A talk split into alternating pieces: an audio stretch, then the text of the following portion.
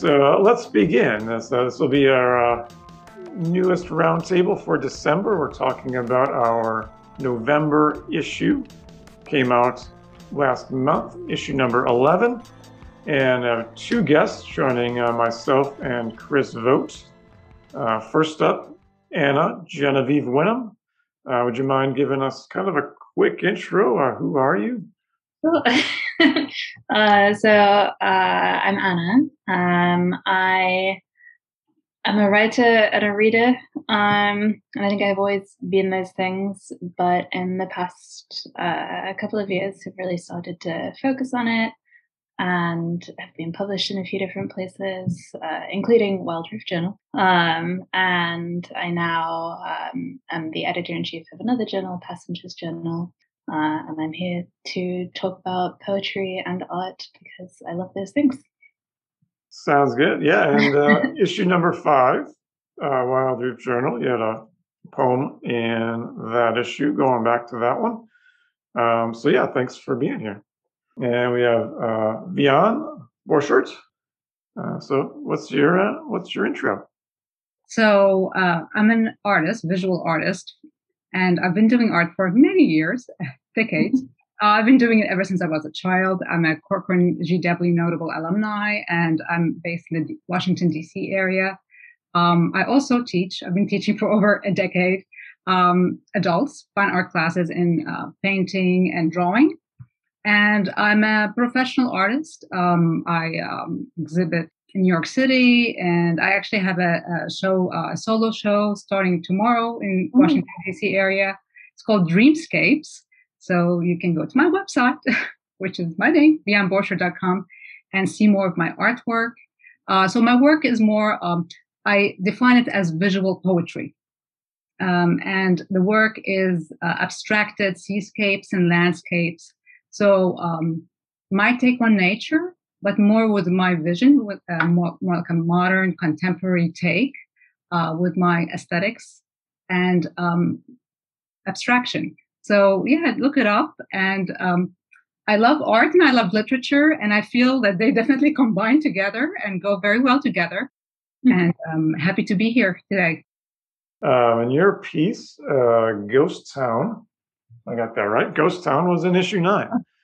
So uh, two former contributors. So it's nice to. Uh, it's always good to have people in the uh, in the community, in the Wildrift community, circle back around uh, every now and again and join us.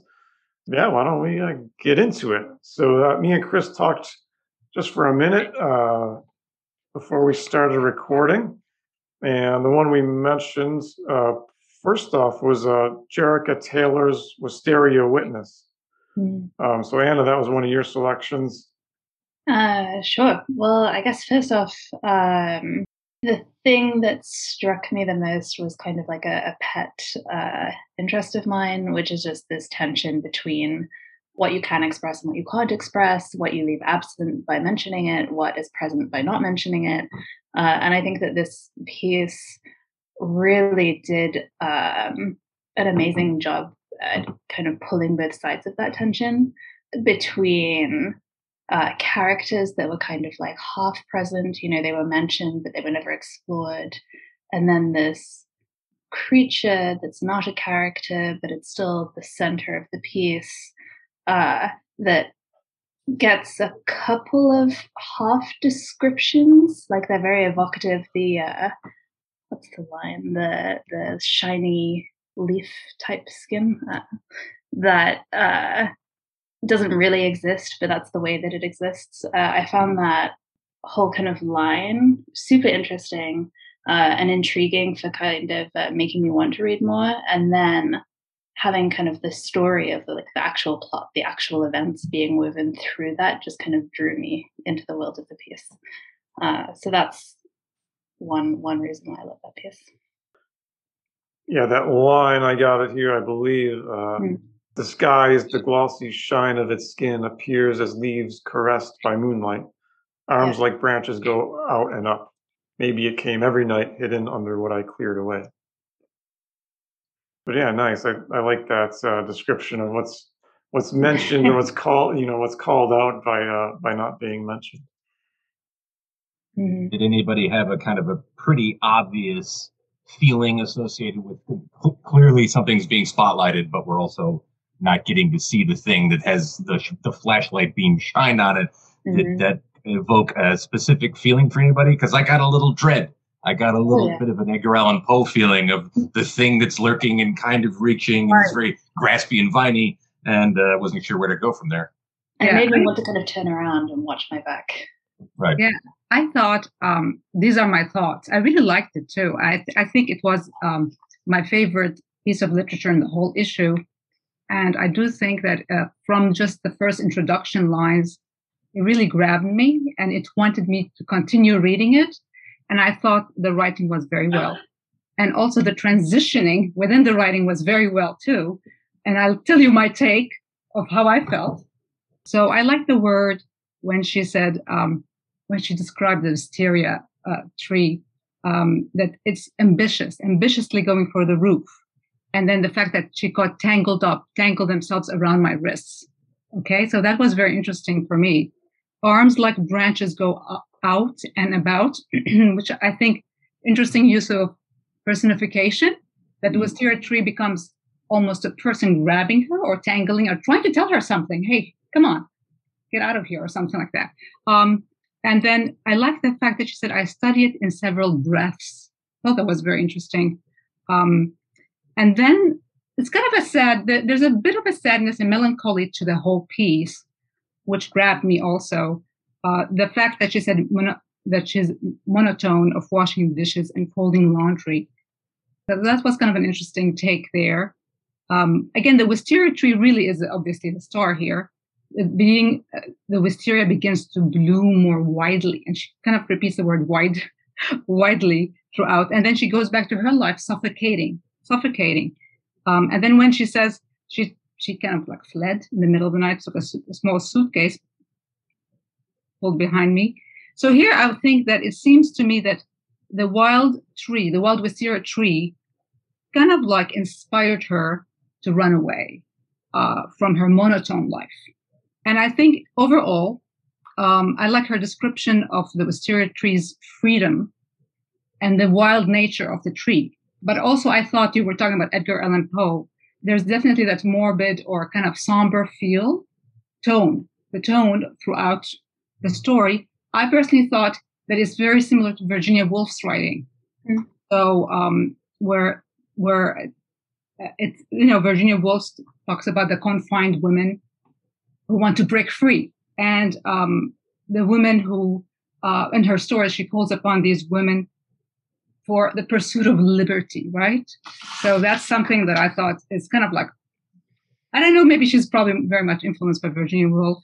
And I, it reminded me of a story that I read so a long time ago, and I'm not sure if I'm recalling it correctly, but it's about a woman who lived a very much of a timid, a timid woman, huh? So she lived in a very confined, timid kind of lifestyle, like with her shadow. But her shadow was like almost wild I kind of didn't like her character. Shadow didn't like the character of the woman. So the shadow eventually eats up the woman. and in a way, it's kind of thinking of the yellow wallpaper. I, I don't know exactly the name of it. I can't remember the name, but I and I may be using too much my imagination because it's such a long time. Like the shadow ate up the woman. Like ah, you really need to get out of your skin, almost woman. Uh, and I think that's kind of like I feel the message behind this piece, where it it really kind of um, you have to become a little bit stronger. You have to kind of get out of your skin to have a life. I know this sounds really bad to say, but anyway, that's how I feel about this piece. That this this wisteria tree that is full of beauty and just growing and blossoming, kind of telling this timid woman, you know, maybe you should do more than washing dishes, pruning, landscaping, making sure everything looks manicured and pedicured and beautiful. Maybe you should do more wild things. Maybe you should just go out, you know, uh, go on a trip. And I think that's kind of like maybe nature's trying to tell us something here. You know, that that kind that kind of thing. And I do think that in nature, if we look very carefully, we will find a lot of wonderful solutions. Maybe in in our life that we perhaps uh, imprison ourselves within. You know, so I do think that. Um, yeah, so one can really find a lot of analogy, a lot of analogy within this piece, a lot of um, similarities, perhaps to older literature. Um, but I think that the, the message here is pretty clear, um, kind of like the idea of breakout. so that's I, what I felt. I didn't know if you had a, if Anna or maybe Chris, you had to take on the ending or the last couple of sentences, because that's what drew me in. Um, when you get kind of, for me, that kind of gave me the, the best insight, may, maybe. I don't know if mm-hmm. that's accurate or not, but it gave me an insight into the speaker. And the last sentence is this time I am the one who wishes to be unseen, my flight unacknowledged. It does me the same kindness of pretending we never passed in the night. So I, that, was kind of just a curious thing. It, it, made kind of drew me into that character, the speaker, to want wanting to withdraw. Yeah. And is you know is that a good? Is that a positive? I guess right. desire. Is that a negative? I guess we could. Um, yeah take on that. But so, Anna, yeah, no, Anna, did you have a yes? So I didn't think it was. Uh, I thought there was a lot of tension basically at every point throughout the piece. and one thing I was thinking about in the central metaphor of like cutting back the wisteria being the thing that uh, you know allows it to blossom and bloom, and then also the wisteria is still a domesticated plant in this in this case. Like it's so beautiful, it's been hacked away by her, but it's still domestic. It's still you know kind of stuck there. And then it's really the interaction that she has with this creature that has is kind of full of ambiguity. Um, and it was almost like a violation for both her and the creature when she saw it. And so they they you know it, it, they did this this pretending not to have seen but then it's in the piece it's been written about so we all know about it which is it feels you know like a second violation. And so i think those last lines really bring that tension to the fore because how can you pretend that you haven't seen that it hasn't seen you that this kind of recognition hasn't happened when you're now telling this whole this whole audience about it? Um so I think there's something um, like tricksterish about this. Uh, yeah. I, yeah, it could be. I, I, I that's wonderful uh, analysis of it, and I could be like, is she jealous? Of, is she jealous from the mm-hmm. tree? Looks like she is. You know, the way she was describing this tree, personifying the tree too. Mm-hmm. I do think. I mean, it's interesting because there's so much there. You know? Yeah. There's a lot of psychology there. Let's just put it this way. um, so there's a lot of psychoanalysis in this piece as well, uh, not only just like literature analysis. So I do think there's a lot of layers, right? Mm-hmm. It's a lot of layers, a lot of deep layers that seem to be. Uh, so yeah, but it's very effective. Yeah, when I first did the uh, my first run through, I had that initial kind of it felt like a setup for kind of a traditional horror story, and of course if you crossbreed Edgar Allan Poe with sort of the, the feminine uh, fire, the feminine mystique, you get Charlotte Perkins Gilman. and the yellow wallpaper is all about this uh, idea of the, the, tendrils coming out of the wallpaper that is the thing that is simultaneously her mirror and her shadow. Um, so if you add Virginia Woolf into the mix, you get a whole genre, this whole genre of the, you know, feminine trapped in a self-contained uh, situation where nature might be the wild force that helps kind of pull someone out of a situation like that. I like the idea of creating, yeah, creating that genre. I think that's a. Mm-hmm. I wouldn't have never like put that, wouldn't have never quite put that together like that. So that's uh, another illustration why we do these conversations because, yeah, that intersection is pretty cool. I got my own little reveal. If you uh, if you're interested, yeah. Um, Jerica was kind enough to um, send me uh, her explanation, her behind the scenes mm. of writing this piece, so I could share that with you. That would be. Before you tell us, does she reveal what the thing is, the, the creature? Because the, the science it, fiction yeah. nerd was, I want to know what it is. Is it a snake? Maybe it's a Garden of Eden thing going on. Right. Um, but then, of course, you shouldn't know what it is if it's a reflection. Um, so, yeah. I guess we'll save right if, if you want to keep the mis- the mystery, like fast forward about a minute and a half. Um, so, uh, so yeah, alert. Uh, so uh, this is uh, Jerica's words. Uh, some talented gardener planted wisteria along the side of my house before I moved there, and it was years before I understood what it was or how it, I was meant to care for. it. As the wisteria grew, it was supposed to be trained and twisted along the posts and a small fence. In my good natured negligence, the wisteria grew on its own path, twisting up the railings of the deck, up the crabapple tree branches, in and around itself in wide loops. I now fight a losing battle against trimming it back every season, and I feel as though it has a mind of its own, and a cunning, determined one at that. Mm. it's a little bit of a tris- trickster quality, maybe. Um, but oh, the flowers are gorgeous. They're delicate waterfalls of purple. The bees and hummingbirds love them, and they're worth the seasonal overgrowth battle. Uh, she goes on. Uh, I started this piece after a weekend of pruning when I'd cut back enough to actually change the way the light came through the part of the yard. I've learned to be ruthless with the weeds and cutting back invasives, but it's more difficult to trim plants I like, even if I know it's both necessary and beneficial. It- there's that, like that kind of tension, right? You, don't want to. I kind of felt that at times too. You don't want to cut too much of the thing that you want more of. Um, she continues, uh, it was that strange sort of guilt that came with me when I sat down to write, a worry that I'd taken something from the yard, from the wisteria that I didn't understand and might even be beyond my comprehension. It was easy to imagine the wisteria a creature or home of a creature, uh, one who possibly was going about their life as I was. I love imagery when the speculative sits right in the middle of the ordinary, like a neighbor. That was the image that pulled the piece together for me. Two neighbors minding their own business. So we don't get too much of a spoiler, but kind of a uh, more of an imaginary creature, just to kind of say Yeah. there's something in there, kind of doing what I'm doing on this side, doing that thing on that side. As I as I Yeah. think that as I I always say, blame it on the gardener.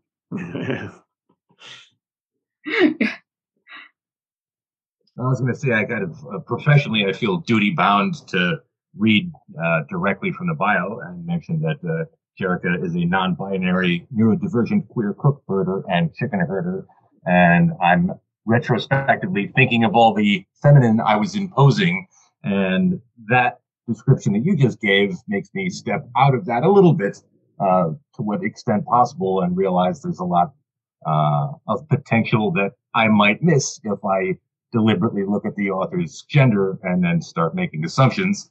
And uh, that's good. That's a, that's a good little wake up. It's a good little oh okay yeah I see I was superimposing a whole bunch of data on uh, Jerica's piece because immediately I was thinking uh, either squelched daughter or imprisoned housewife. And that's uh, it's good good to kind of just wake up and like oh I was looking down the wrong way. I mean, just not to go back to the tension too many times, but yeah, that's the kind of the tension of, you know, the, the thing you're trying to control um, versus the thing doing what it's going to do. Um, so yeah, the wisteria kind of functions as this piece of nature encroaching on, you know, this domestic life, this yard, this house, the fence, which of course it is part of that domestic life, but it's also has, you know, its own, not quite its own mind, but it has its own, you know, behavior. and it must be said, I'm I'm an incurable uh, authorial uh, reader. I can't help it. I, I know that the author is dead, and I shouldn't be, um, but I can't help but uh, you know look at an author or any hints the author wants to give you, or you might find out about the author's life and revisit the piece. Yeah. And uh, I think in this case, that was kind of a nice little perspective jump for me, little uh, uh, little electric jolt. Yeah, well, in in our world, the author's not dead. They're on they're, they're on Thank Inst- they're on- they're on Instagram. I emailed uh, yesterday. Um, so yeah, I mean that's part of our process. We kind of go through uh, when possible. Yeah, we do like to bring the author in to have their say, so we don't get too far afield. Uh, and when we get carried away, uh, as it happens sometimes with their own interpretation. So uh, get grounded a little bit. So yeah, that's a great piece, Wisteria Witness. Very good piece. Um, we'll keep the foliage theme going, and we'll, uh, we'll shift to the Bonnie Matthews Brock's uh, Red Leaves picture. Mm. That was our cover image for issue 11 in November. So if you've seen the issue, you would have seen that image. Uh, so yeah, why did uh, why did you select that one? I actually did make a print out of it. I don't know if you guys can see it. Think that's helpful, right? Uh, like this. Okay. Yep. So um, look at it. This really looks pretty good, right? It's a very nice image. Um, no wonder you picked it for the cover image. I, I mean, it's very, very. Uh, I really, it really spoke to me, and I think it's very well done, and it has uh, also a lot of beauty to it as well. Um, what I like about it is, in a way, uh, it's a photograph. Okay, I'm a I'm a painter. I'm a, uh, but I do appreciate all forms of art, and um, and I've taken photography, so I know a lot of things that the photographers go through. Um, but with this one, what I felt, what I liked about it, so it's rather than let's say having a regular photograph, just like a snapshot of of something that you see from life. Basically, photography is like freezing something that you see in life and putting in an image, you know, finger, you know. So it's technology too, right? Photography. Um, with this one, I feel I felt that the photographer went a little bit beyond just like a regular photo, Mm. and kind of wanted to make it look a little bit more. It veers more towards uh, fine art or more a visual artistry to it. Uh, so I think that's why I picked it. I, I felt that it went beyond uh, the obvious regular photo or just a you know a well you know well done photo, and it kind of uh, gave you this uh, feel of mistiness, mysteriousness, but also very limited color palette, which makes it more effective. By the way, in this in this case. Um, so the feelings that I got out of it is like as if, let's say, you're wake, waking up from a nap and you're looking outside of the window and there's some, some trees and maybe your eyes are still kind of blurry from the nap and you're looking out and things look blurry. So that's what I liked about it. It's like that kind of look of your inside looking outside. So I thought that perspective, the angle perspective is very good. So in a way, by by the photographer doing that, I don't know if she took it I'm thinking she was inside looking outside. And I think usually that that perspective is very interesting for me um, in general, even in art when you're like uh, Matisse, for example. Matisse did a lot of paintings where he's inside of his apartment, looking outside to the French Riviera, painting what he saw. So, but it's always nice to select the inside outside kind of perspective and look. Um, what I also liked about it, again, kind of goes back to that how we see it it looks like this mistiness, this blurriness looks like also you can be looking from behind the curtain, like a white stash curtain. Okay. So things are not really clear. And I think that adds more to the beauty of the mysteriousness and the beauty and the simplicity uh, of this piece and making it very soft, very soft and visually pleasing to look at. Uh, the limited color palette, the fact that it's a tree, again, going back to trees. so, um, and a beautiful tree that you can, you know, the color is really nice too. It has some embodies a little bit of more of that autumn kind of like uh, reddish tones.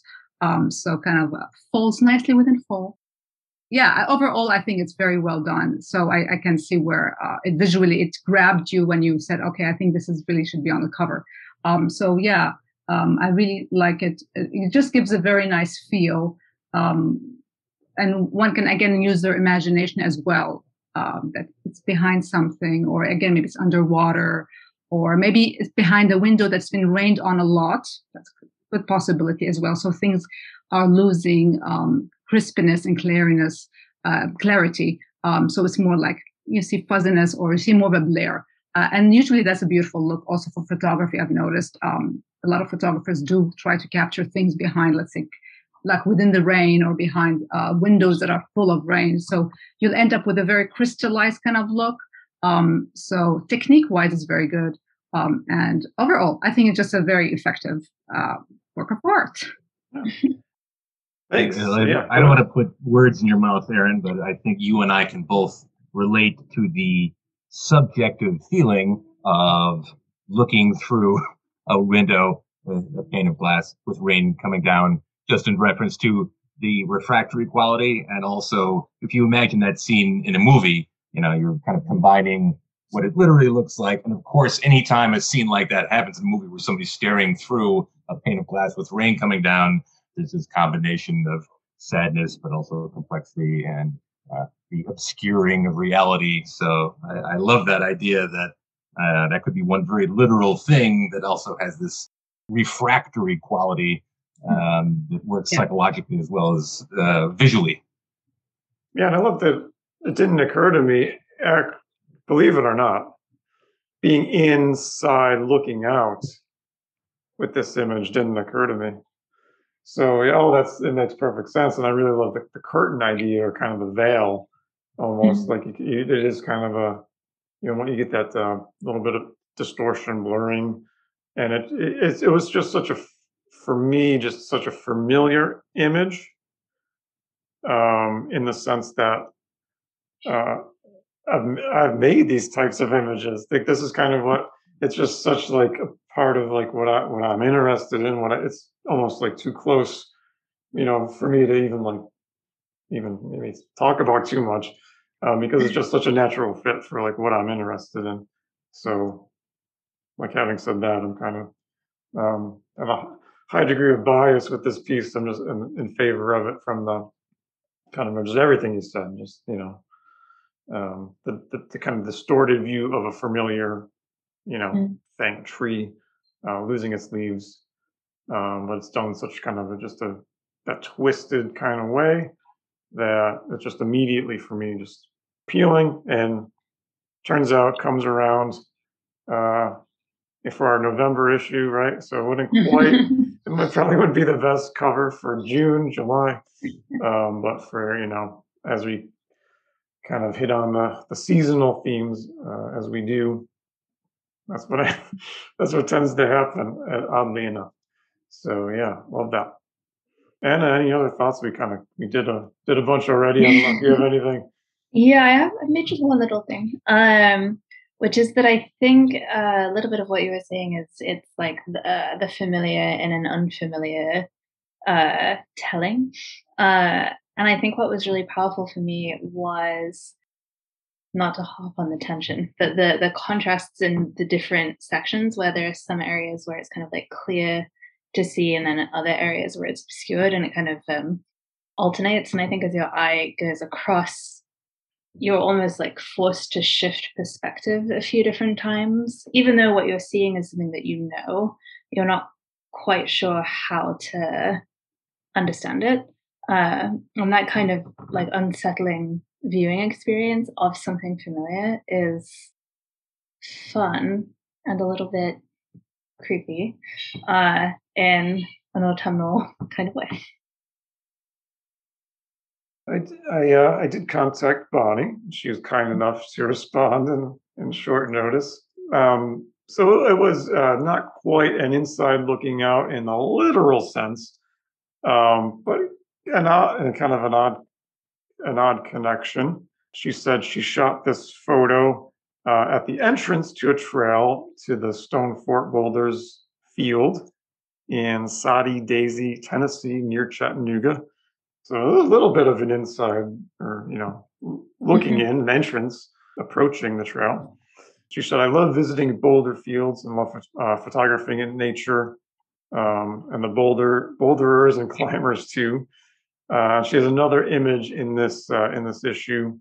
Uh, that one was shot actually at Yosemite Park, uh, but she said in both cases, in both of her images that appear in the issue, uh, some time alone while my husband was rock climbing.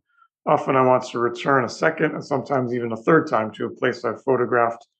Uh, this time on my own gives me the opportunity to re-photograph something I wished I'd shot somehow differently or under different conditions, uh, and or to include more or less contrast.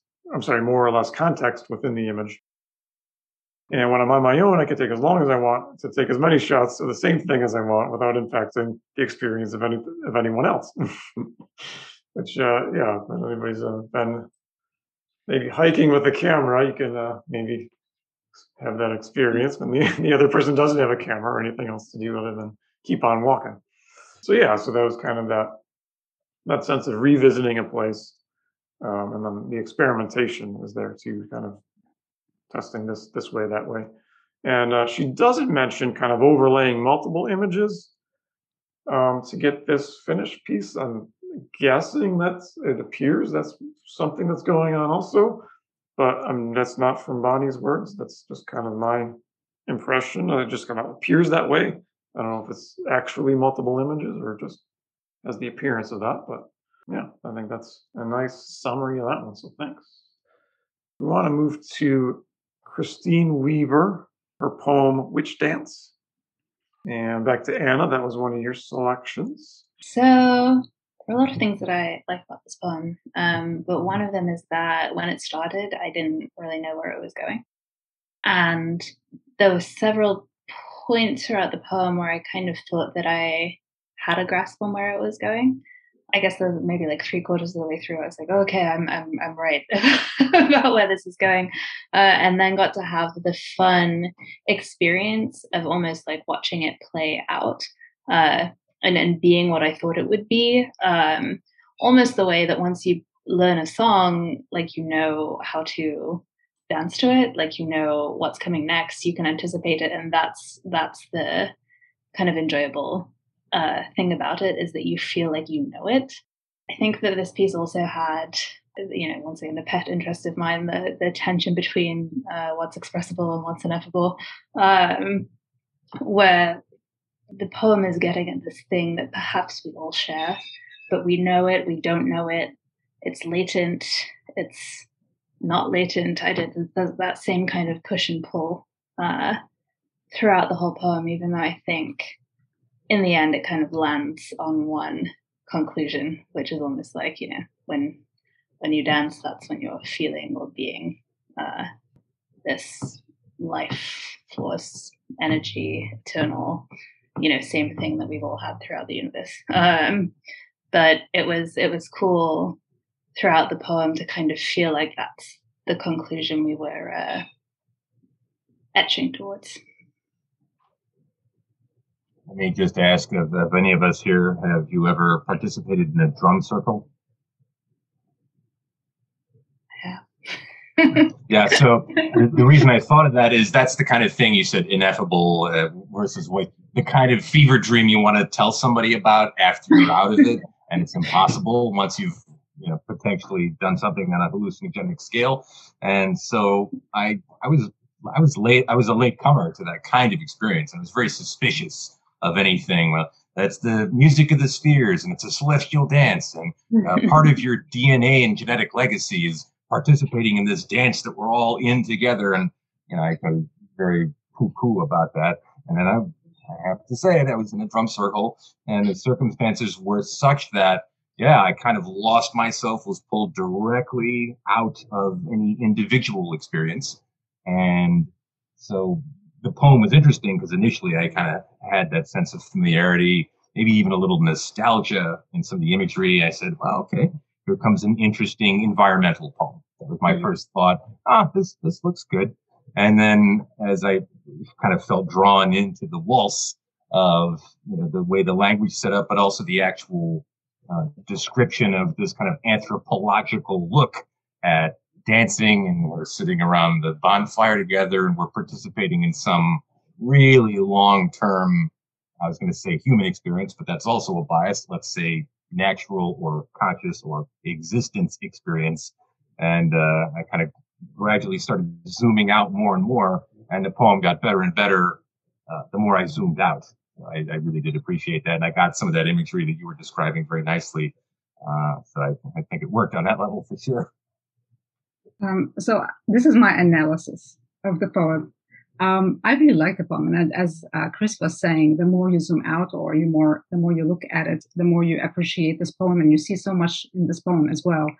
And also, as Anna was saying, there's like this almost um, the pull and push and that uh, that you also attracted you to the other piece, mm-hmm. and it has a bit of that eeriness to it as well. So it's not all like joyful; it has a bit of that uh, what's going on here? You know? Um, so the first thing about the poem that I thought was very, very interesting is the title, which dance question mark.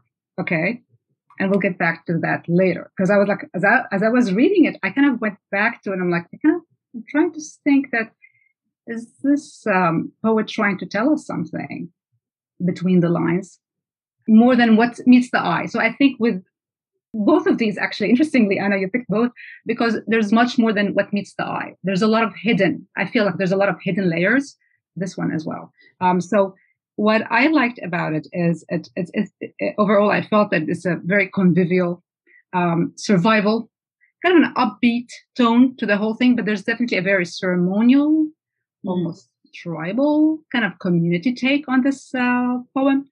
Um, the the lines that I uh, liked uh, were "We stray outside of memory." I thought that was a really nice line.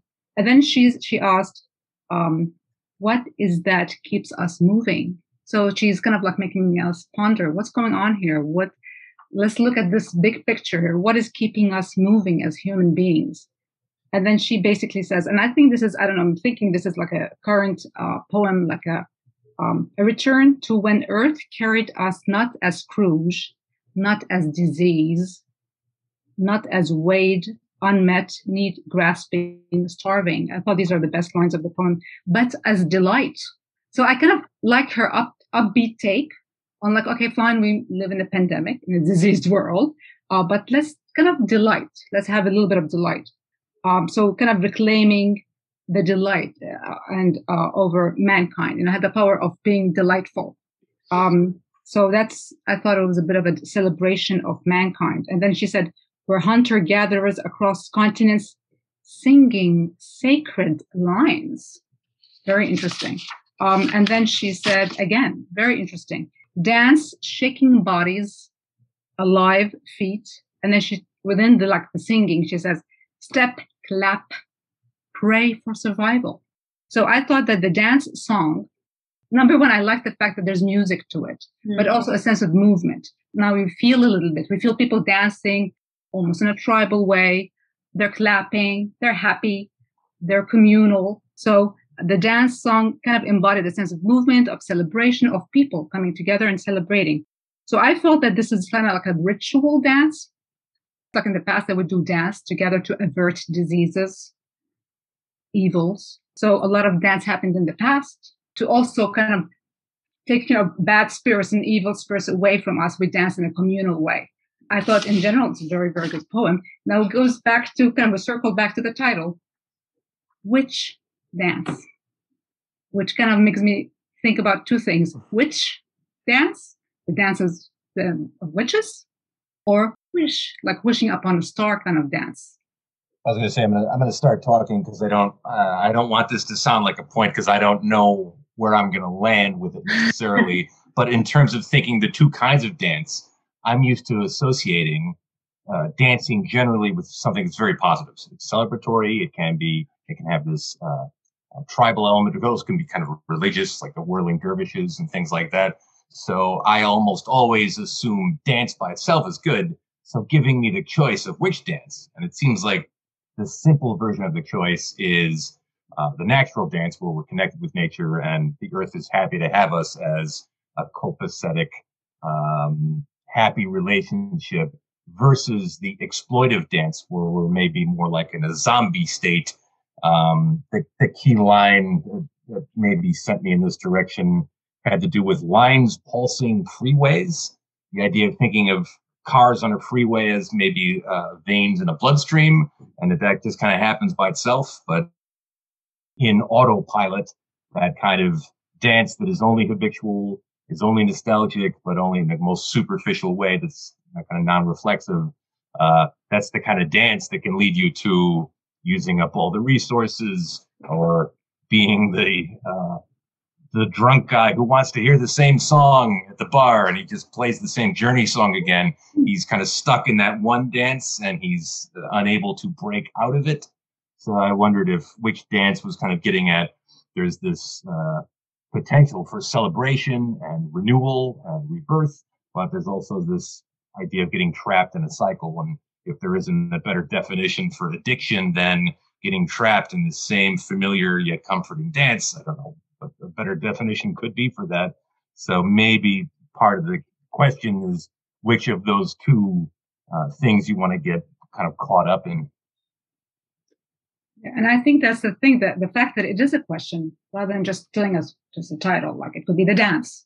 No, it's giving us more of a question mark is in a way an act by itself of engaging the reader. And I think the way she was also writing, it sounds like she's also a celebratory of communal and engaging people to be together. So I like the fact that she also engages the reader by that kind of like asking that question. And again, what is that that keeps us moving? Question mark.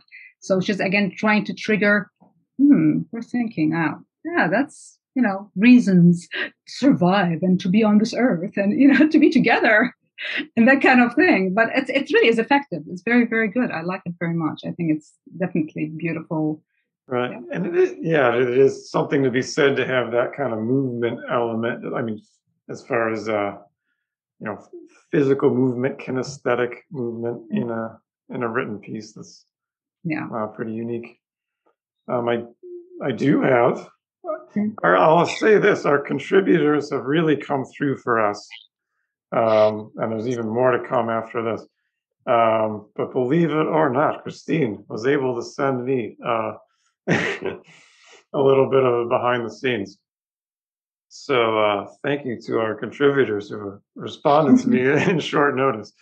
Uh, but she just uh, she made the comment um, the, this piece was um, written in response to a prompt. Prompt was if you made a prayer for a place or creature, what would it be?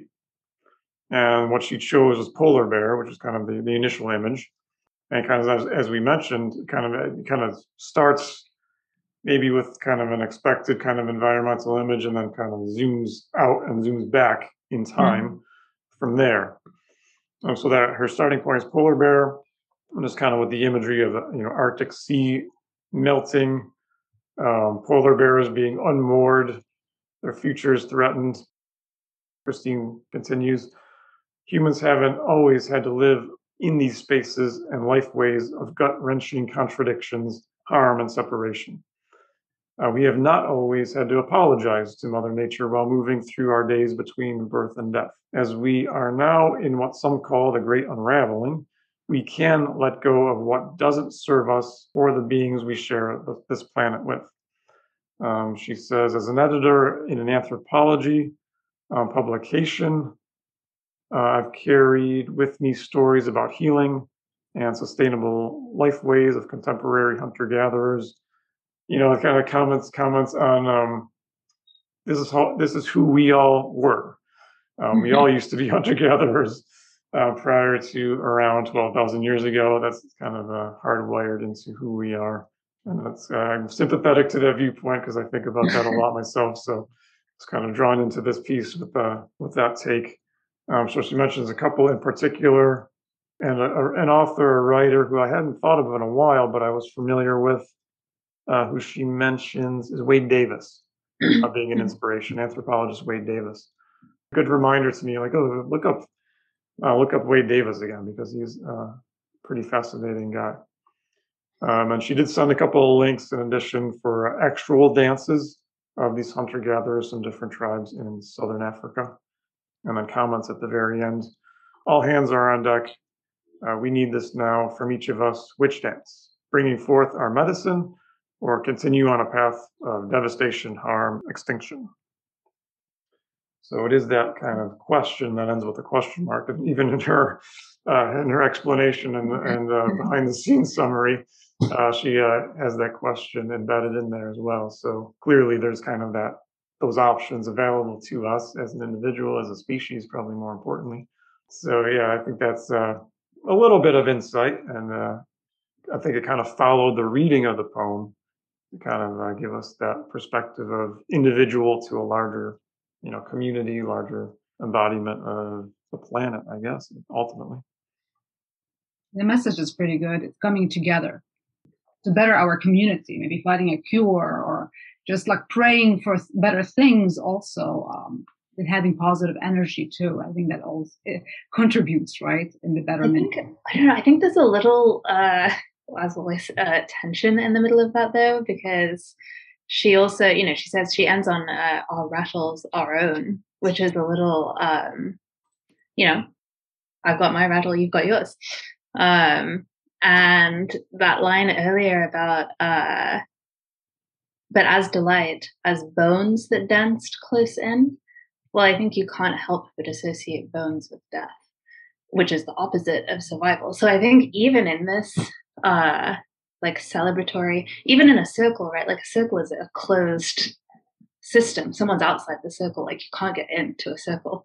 Um, so I think there's a even in the survival, there's there's loss and exclusion, uh, and it's it's not all rainbows and sunshine. You know, it's it's I think still hard, um, and it's almost like in the witch dance question, like okay, well, who's going to be included in this dance?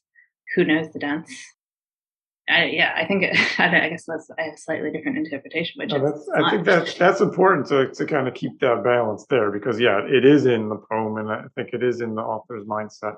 Yeah, there is that element of the other side, right? Yeah. It, yeah, like I mean, I do up. think there's that coming together pull, but then there's also a question of like who, how.